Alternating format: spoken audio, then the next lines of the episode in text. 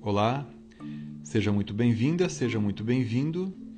Este é o episódio número 19 do nosso podcast. Meu nome é José Miguel Garcia Medina e hoje nós vamos conversar um pouco sobre o que fazer para se impugnar uma decisão inconstitucional, uma decisão proferida contrariamente é, a um julgado do Supremo Tribunal Federal que tenha declarado a inconstitucionalidade de uma norma. Vamos em frente.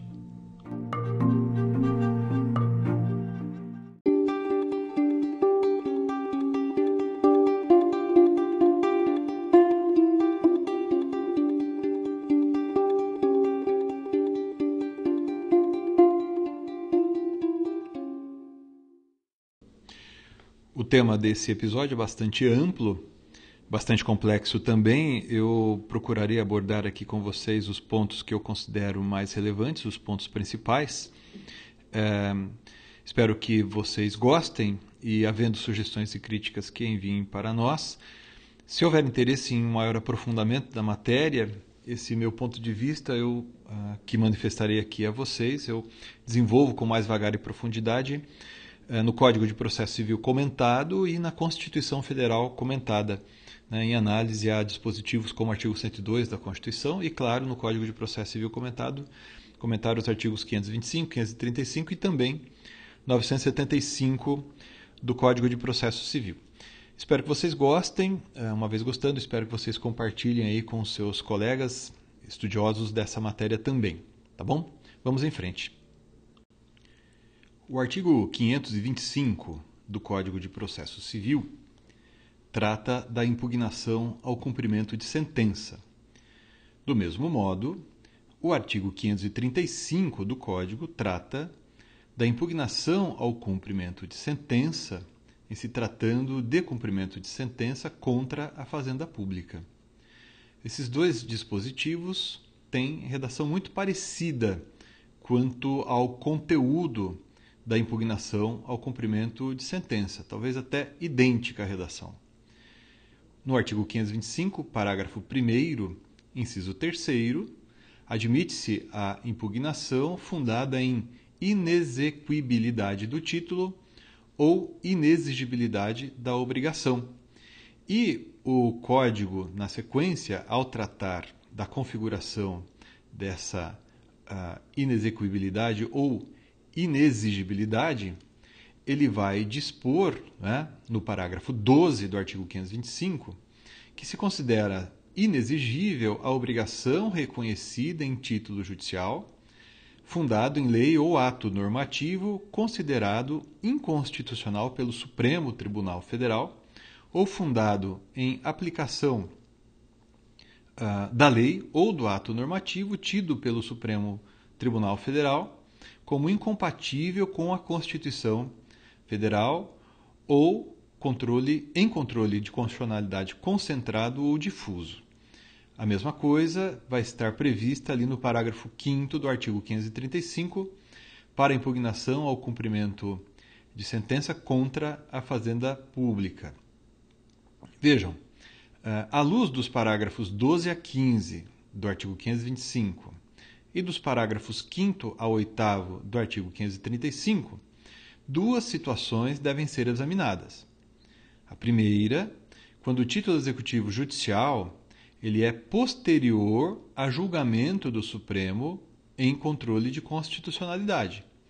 E a segunda hipótese uh, se dá quando o título executivo judicial é anterior à decisão do Supremo em controle de constitucionalidade.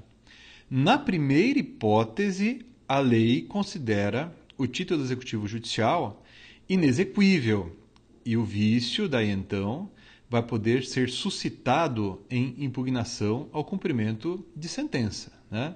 como estabelece o parágrafo 14 do artigo 525, e de igual modo, né, mutatis mutandis, o parágrafo 7 do artigo 535, a decisão do Supremo, referida no parágrafo 12 do artigo 525, deve ser anterior ao trânsito em julgado da decisão recorrida.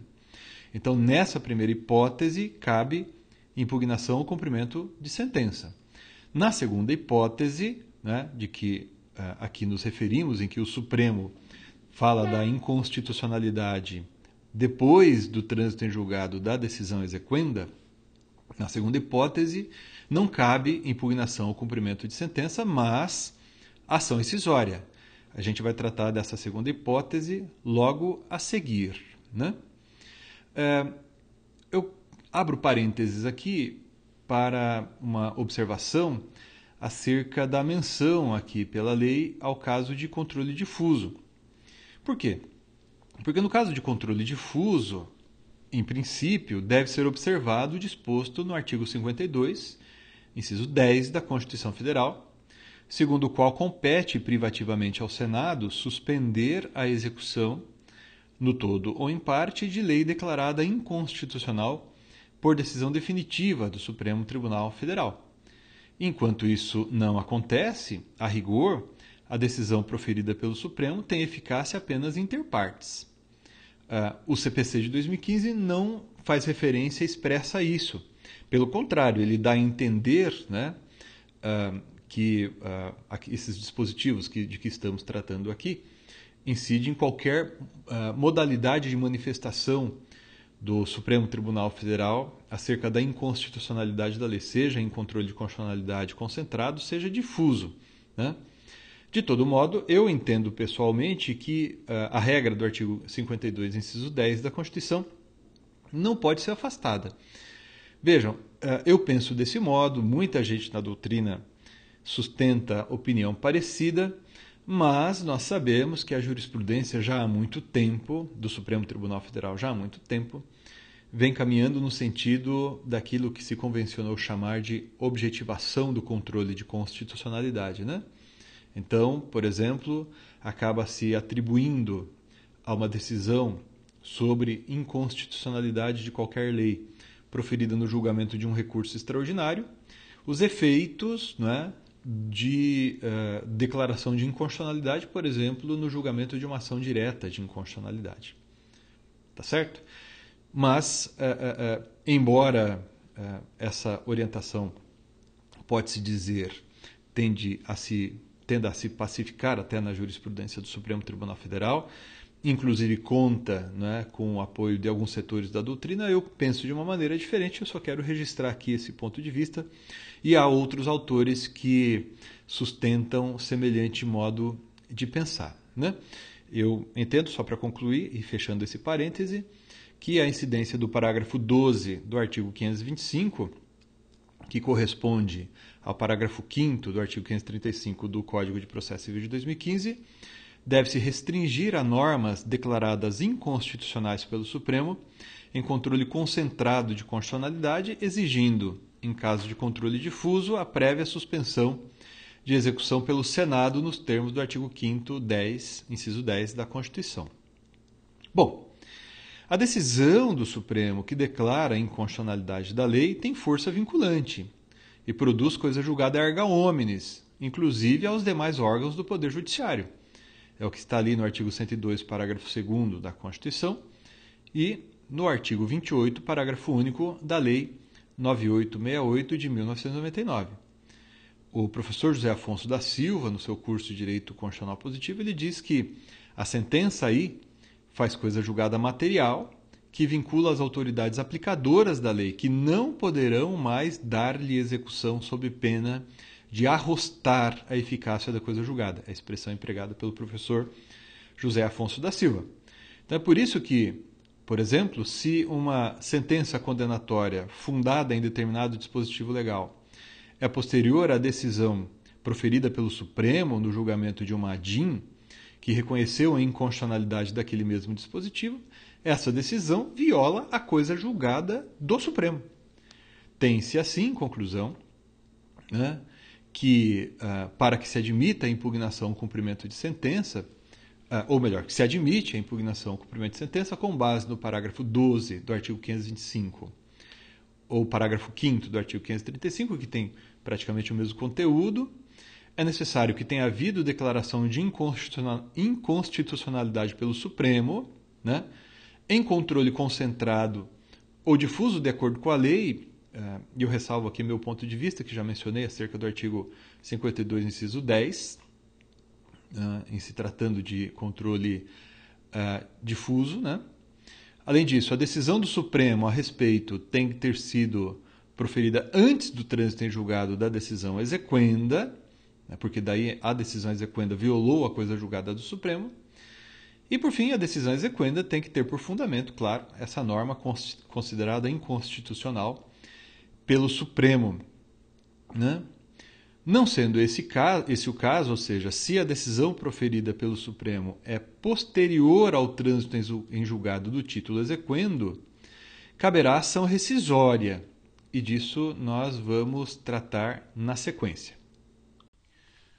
De acordo com o artigo 975 do Código de Processo Civil, aspas, o direito à rescisão se extingue em dois anos contados do trânsito em julgado da última decisão proferida no processo. Fecha aspas. Então, como regra, o prazo para ajuizamento da ação rescisória tem início quando transitar em julgado a última decisão proferida no processo esse, então, o termo aquó da ação rescisória, do prazo para ajuizamento da ação rescisória, como regra geral. Mas há uma exceção muito importante a essa regra geral, que diz respeito à decisão fundada em norma considerada inconstitucional pelo Supremo Tribunal Federal. O CPC de 2015 estabelece termo inicial diferenciado para contagem do prazo referido no artigo 975, quando a ação rescisória tiver por objeto julgado fundado em lei ou ato normativo considerado inconstitucional pelo Supremo Tribunal Federal ou fundado em aplicação ou interpretação da lei ou do ato normativo tido pelo Supremo Tribunal Federal como incompatível com a Constituição Federal, em controle de constitucionalidade concentrado ou difuso. Isso está no parágrafo 12 do artigo 525 e parágrafo 5 do artigo 535 do Código de Processo Civil de 2015. Nesse caso, ainda de acordo com a lei, o prazo para o ajuizamento da ação rescisória será contado do trânsito em julgado da decisão proferida pelo Supremo Tribunal Federal. Isso está no parágrafo 15 do artigo 525 e no parágrafo 8 do artigo 535. É interessante observar que o Código de 1973 não continha previsão similar e a jurisprudência era no sentido de que o prazo, nesse caso, correria do trânsito em julgado da decisão rescindenda. Né? É, num julgado paradigmático proferido pelo Supremo Tribunal Federal, né? é, de relatoria do ministro Teori Zavascki, inclusive, né? o ministro faz referência ao que viria a ser previsto no Código de 2015, e ele diz: no regime atual, na época do Código de 73, diz ele, aspas, não há para essa rescisória termo inicial especial, o qual, portanto, se dá com o trânsito em julgado da decisão a ser rescindida. Né? Então, o termo inicial, à luz do Código de 73, que não tinha uma disposição como tem essa que estamos analisando aqui, prevista no Código de 2015, o termo inicial da rescisória era, de acordo com a jurisprudência do próprio Supremo, o trânsito em julgado da decisão rescindenda. Isso, essa, essa orientação foi firmada no julgamento do recurso extraordinário 730-462, julgado em maio de 2015. Né? Mas hoje, de acordo com o parágrafo 15 do artigo 525 e o parágrafo 8 do artigo 535, esse prazo é contado do trânsito em julgado da decisão proferida pelo Supremo Tribunal Federal. Né? Então é algo diferente. É, na Constituição Federal comentada, eu escrevi que toda lei é dotada de presunção de constitucionalidade até eventual declaração de inconstitucionalidade. Reconhecida a inconstitucionalidade, se opera como regra a eficácia ex tunc do julgamento de uma ação direta de inconstitucionalidade. Né? Permite-se, em caráter excepcional, a modulação temporal nas decisões proferidas na ação, possibilitando a declaração de inconstitucionalidade somente a partir do trânsito em julgado, que seria daí então eficácia ex nunc dessa declaração de inconstitucionalidade, né? A declaração de inconstitucionalidade pro futuro, declaração de inconstitucionalidade sem decretação de nulidade, com, eh, mas com paralisação de eficácia normativa, etc. Então eu eh, desenvolvo isso com mais vagar e profundidade ali na Constituição Federal comentada, para aqueles que uh, tiverem interesse em se aprofundar um pouco mais no tema. Bom, as técnicas de modulação confirmam a presunção de constitucionalidade da lei, enquanto não reconhecida a sua inconstitucionalidade, em sede de controle concentrado, por exemplo, né, no julgamento de uma DIN. Assim, se uma decisão judicial transitada em julgado considerou constitucional uma determinada lei, antes de o Supremo ter declarado a sua inconstitucionalidade, essa decisão do Supremo não tem o efeito automático de cassar aquela decisão judicial anterior. O professor José Afonso da Silva, ele diz o seguinte no curso de Direito Constitucional Positivo, aspas, o objeto do julgamento consiste em desfazer os efeitos normativos, isso é, os efeitos gerais da lei ou do ato. É a lição do professor José Afonso da Silva. Né? Bom, as decisões judiciais anteriores à proferida pelo Supremo realizaram controle concreto de constitucionalidade. Né? Ah, haverá, portanto, duas manifestações judiciais sobre a constitucionalidade da lei, que podem conviver no sistema. A primeira, proferida por qualquer juiz ou tribunal, em sede de controle difuso e concreto, em decisão transitada em julgado. E a segunda, proferida pelo Supremo Tribunal Federal, em controle concentrado e abstrato. Para que a primeira seja desfeita, é necessário ajuizar ação rescisória. Né?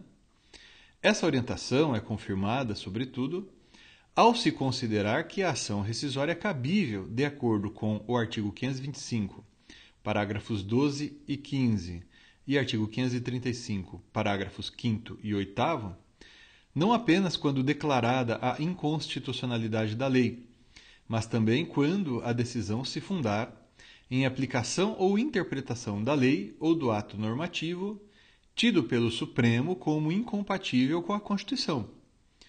Não se podendo dizer que, nesse caso, há uma invalidação do dispositivo legal contrário à Constituição mas que apenas se adequa a norma ao significado constitucional para uh, se afastar do sentido inconstitucional. Né? É o que acontece na interpretação conforme. Ou, eventualmente, se eliminam as possíveis interpretações inconstitucionais ou hipóteses de aplicação da norma, que é o caso de declaração de inconstitucionalidade parcial sem redução do texto. Mais uma vez, uh, para aqueles que tiverem interesse em se aprofundar, eu peço que deem uma olhada no que a gente escreveu na Constituição Federal comentada sobre esse, essas técnicas de controle de constitucionalidade, declaração de modulação dos efeitos da declaração de inconstitucionalidade, etc. Bom, nesse caso, sequer se coloca a questão atinente à validade da lei infraconstitucional, mas do sentido que a ela se dê. Se é assim, uma vez considerada a inconstitu inconstitucionalidade de uma lei ou de sua interpretação, não há como se considerar de nenhum valor uma decisão judicial anterior, fundada naquela lei. Nesses termos, a inconstitucionalidade do ato legislativo é vício que pode levar a que se decrete a sua nulidade. Decretada a nulidade, pode-se, ainda assim, se manterem efeitos que o ato legislativo tenha produzido. Logo, não se pode afirmar de maneira uh, antecipada que a decisão do Supremo em controle de constitucionalidade torna nula e sem efeitos a lei tida por inconstitucional. Isso é algo que pode acontecer ou não? Pois bem, se é assim com a própria lei considerada inconstitucional, com mais razão não se pode é, considerar sem qualquer valor jurídico a decisão que qualquer juiz, de qualquer juiz que em controle difuso, julgando um caso concreto, e antes de o Supremo se manifestar a respeito, tenha considerado constitucional essa mesma lei. Aliás, no direito comparado, há solução parecida com essa. A Constituição de Portugal, em seu artigo 282, números 1 e 3, dispõe que, embora a declaração de inconstitucionalidade produza efeitos desde a entrada em vigor da norma declarada inconstitucional, ficam ressalvados os casos julgados. De modo parecido, naquela mesma decisão que mencionei há pouco, o ministro Barroso, Luiz Roberto Barroso, né, no seu voto, ele disse o seguinte: abro aspas. Eu não teria dúvida de que a declaração de inconstitucionalidade, salvo modulação, retroage, produz efeito, efeitos ex tunc. Porém, não tem o efeito de desconstituir a coisa julgada já formada. Portanto, uma coisa é a eficácia abstrata da declaração de inconstitucionalidade e outra coisa é a sua aptidão para desconstituir uma situação protegida, no caso, pela coisa julgada, que é a regra, que é uma regra que materializa o princípio da segurança jurídica. Bom, nós temos que notar, por outro lado, que a coisa julgada não é um valor constitucional absoluto é a lei que define as condições que devem estar presentes para que uma decisão faça coisa julgada. Né? Se podendo afirmar, inclusive, que ausentes algumas dessas condições, uma decisão não vai adquirir essa característica. A lei também pode definir os casos em que as decisões transitadas em julgado podem ser rescindidas. Mas o que é importante é que as hipóteses em que a decisão não faz coisa julgada e em que a decisão transitada em julgado pode ser desfeito, desfeita, sejam previstas no sistema jurídico.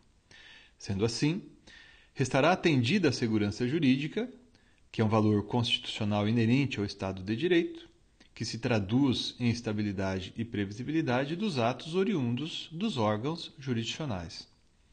À luz dessas premissas, nada impede que decisões transitadas em julgado fundadas em lei posteriormente declarada inconstitucional pelo Supremo, em controle abstrato e concreto, sejam rescindíveis e se preveja prazo específico para que a ação rescisória seja juizada no caso. Poderia a lei, por exemplo, definir prazo de cinco e não de dois anos a contar do trânsito em julgado das decisões anteriores, para que contra elas se ajuizasse a ação rescisória mas optou o legislador, no Código de 2015, por outro caminho. Estabelecer que o termo aquo, ou seja, o momento inicial do prazo para ajuizamento da ação rescisória, coincidirá com o da declaração de inconstitucionalidade da lei pelo Supremo. Pois bem, é, isso é o que acontece de acordo com o que está no texto do parágrafo 15 do artigo 525 e do parágrafo 8 do artigo 535 do Código de Processo Civil de 2015. No entanto, o texto desses dispositivos devem ser, ou melhor, deve ser interpretado em conformidade com a Constituição e também lido em consonância com o parágrafo 13 do artigo 525 e assim também o parágrafo 6 do artigo 535 do Código de Processo Civil, que autorizam a modulação dos efeitos da decisão proferida pelo Supremo, de modo a não comprometer a segurança jurídica. Com efeito, pode suceder que a lei em que se baseou decisão judicial venha a ser considerada inconstitucional pelo Supremo muitos anos depois de sua edição. Nesse caso, se o Supremo declarar a inconstitucionalidade de texto legal existente, por exemplo, há 10, 20 ou 30 anos, sem modular os efeitos dessa declaração, se criará um ambiente não apenas de insegurança, mas de verdadeiro caos jurídico. Pois, ao menos potencialmente, todas as decisões fundadas naquela lei que é só agora foi considerada inconstitucional pelo Supremo, todas essas decisões serão, em tese, potencialmente rescindíveis, poderão ser atacadas por ação rescisória. É imprescindível, assim, na vigência do Código de 2015, que ao decidir sobre a inconstitucionalidade de uma lei, o Supremo se pronuncie expressamente sobre o alcance temporal de sua decisão, modulando os efeitos dessa decisão no tempo, em atenção à segurança jurídica, definindo o termo inicial do prazo para ajuizamento da ação rescisória a que se referem o parágrafo 15 do artigo 525 e o parágrafo 8 do artigo 535 do CPC. Assim fazendo, o Supremo vai respeitar a coisa julgada em consonância com o princípio da coisa da segurança jurídica. Percebam então que nós damos ao parágrafo 15 do artigo 525 e ao parágrafo 8 do artigo 535 do Código de Processo Civil de 2015 uma interpretação conforme à Constituição e consideramos que se pode chegar a essa conclusão também de acordo com o que dispõe o parágrafo 13 do artigo 525 e o parágrafo 6 do artigo 535 do CPC. Essa construção prevista no Código de Processo Civil de 2015 se aplica aos juizados especiais? Bom, tomemos aqui é, como objeto de análise o que prevê a Lei 9099 de 1995. O Código, a Lei 9099, que trata do procedimento nos juizados especiais cíveis, ela é bastante restrita no que diz respeito ao modo de impugnação à decisão judicial. Em se tratando de cumprimento de sentença, diz uh, essa lei, no artigo 52, inciso 9, que o devedor poderá se opor à execução da sentença, usa ainda a expressão embargos, né? que é a expressão correspondente ao que o Código Revogado de 1973 também usava em se tratando de execução de sentença. Mas essa, nessa oposição, o executado vai poder alegar Falta nulidade de citação, manifesto excesso de execução, erro de cálculo, causa impeditiva, modificativa ou extintiva da obrigação, superveniente à sentença. Então não há aqui uma referência textual ao caso de inexigibilidade, inexecuibilidade de decisão contrária né, a uma declaração do Supremo de inconstitucionalidade da lei. Bom, então a dúvida nesse ponto aqui diz respeito à possibilidade de impugnação do cumprimento de sentença proferida nos juizados eu poder alegar que essa sentença foi proferida contrariamente a uma decisão do Supremo, né, eh, em que se declarou a inconstitucionalidade da lei. E além disso, o artigo 59 da Lei dos Juizados expressamente diz o seguinte: abro aspas, não se admitirá ação rescisória nas causas sujeitas ao procedimento instituído por essa lei. Fecha aspas, fecho aspas aqui. Bom, esse artigo 59, uh, ah, ele é evidentemente uma disposição uh, extremamente uh, forte, radical e é criticável. Imagine-se, por exemplo, o que fazer contra uma decisão proferida por um juiz considerado impedido, né? a parte não pode mover uma ação para atacar esse tipo de decisão. De todo modo, o foco aqui de, desse nosso episódio hoje tem a ver com a decisão inconstitucional.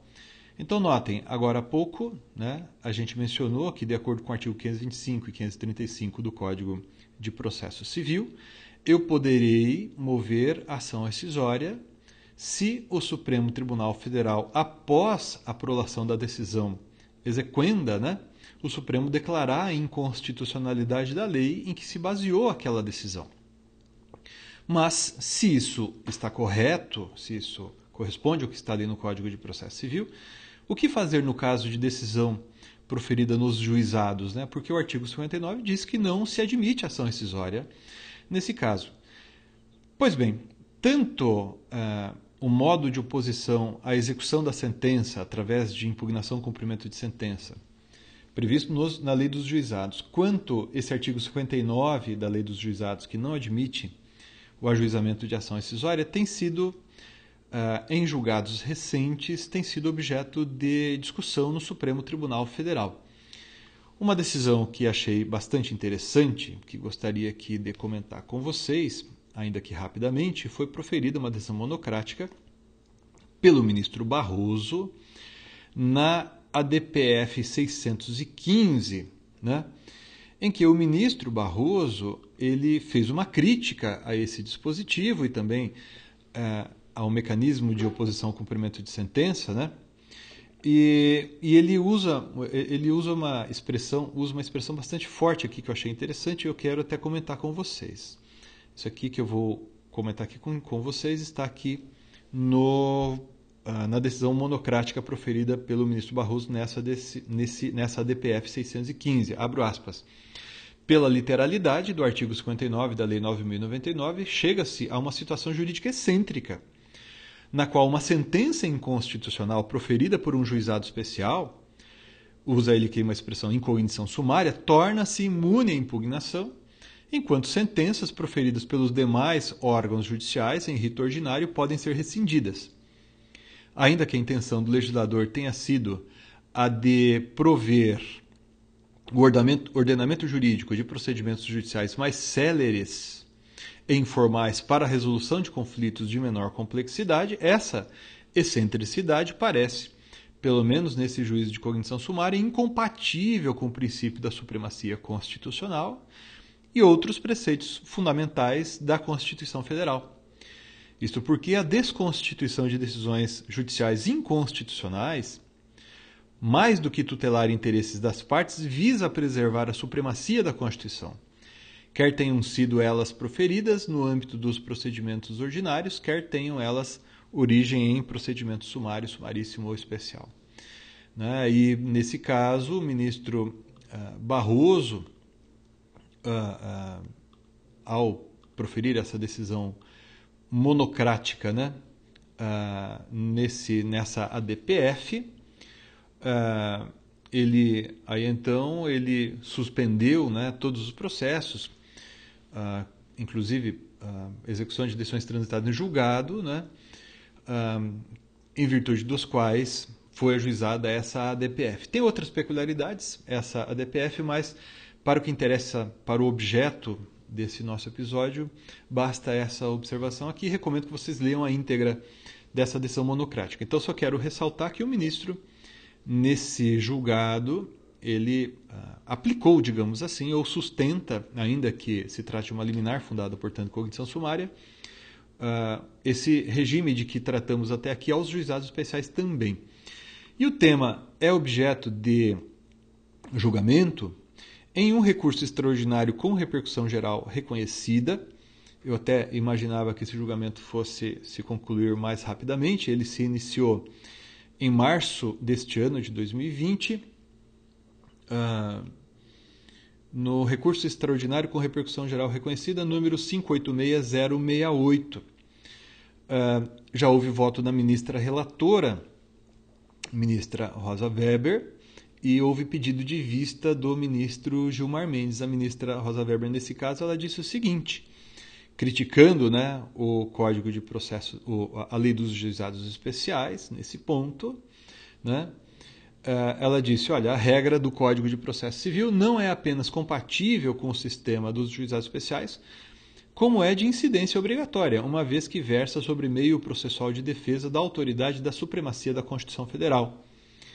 Então, ainda de acordo com a ministra, essas informações aqui uh, que estou passando aqui para vocês estão na página do Supremo Tribunal Federal na internet. O reconhecimento da complementariedade procedimental entre os juizados especiais e o CPC quanto aos embargos à execução ou impugnação ao cumprimento de sentença, acrescento eu, uh, configura uma resposta conforme a Constituição, na medida em que a constitucionalidade da regra né, já foi declarada pelo Supremo, etc. Né? É, é interessante, então, né? É, nesse caso, portanto, está se discutindo né, a possibilidade de desconstituição de decisão transitada em julgado no âmbito dos juizados especiais, quando essa decisão é fundada em norma posteriormente declarada inconstitucional pelo Supremo.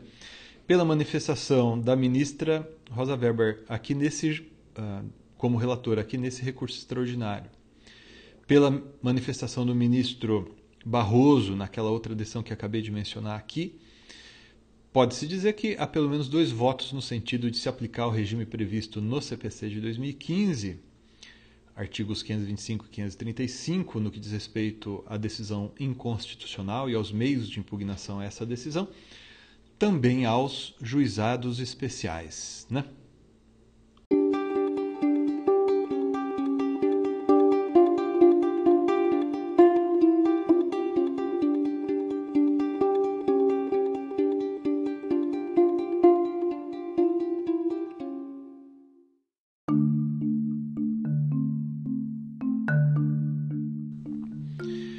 Esse tema é muito interessante, uh, claro que merece um desenvolvimento mais amplo, mas aqui nesse episódio, que já tem a essa altura mais de 20 minutos, eu gostaria apenas de transmitir essas informações a vocês. Espero que tenha sido útil, espero que vocês tenham gostado. Aguardo aí as suas considerações, sugestões e críticas e até o próximo episódio. Obrigado e um abraço.